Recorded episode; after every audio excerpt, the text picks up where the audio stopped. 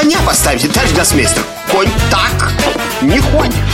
А как же, по-вашему, ходит конь? Авторская программа «Ход конем».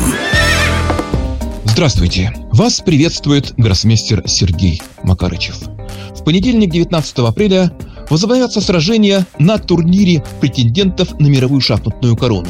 Мы побеседовали в Москве с исполнительным директором Свердловской областной шахматной федерации Альбертом Степаняном. Ну, а он по совместительству и директор этого турнира. И вот он поведал нам о нескольких моментах, которые как-то нам не бросались в глаза, не приходили в голову, когда этот турнир проходил. Дело в том, что, по большому счету, все были словно бы на иголках.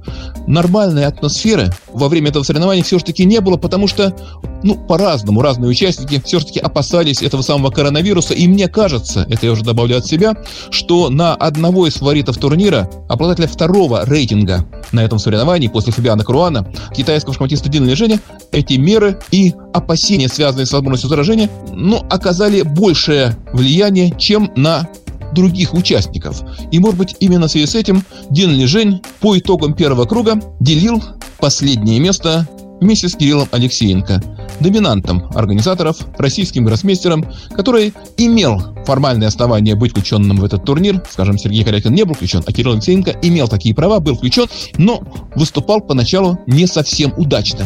И вот второй круг. Борьба предстоит интереснейшая, упорная. А то обстоятельство, что в отличие от подавляющего большинства других аналогичных, и не только аналогичных, а просто крупных соревнований, загодя соперники знают каждого из своих оппонентов, каким цветом и в какой день они будут с ними играть, и могли посвятить подготовке к этому самому второму кругу очень-очень много времени, это придает дополнительную интригу всему турниру, поскольку огромную роль, на мой взгляд, в этих классических сражениях будет иметь домашняя подготовка, нацеленная домашняя подготовка. Именно в связи с этим я бы не стал, скажем так, недооценивать шансы того же Фабиано Каруана догнать и, возможно, перегнать лидеров.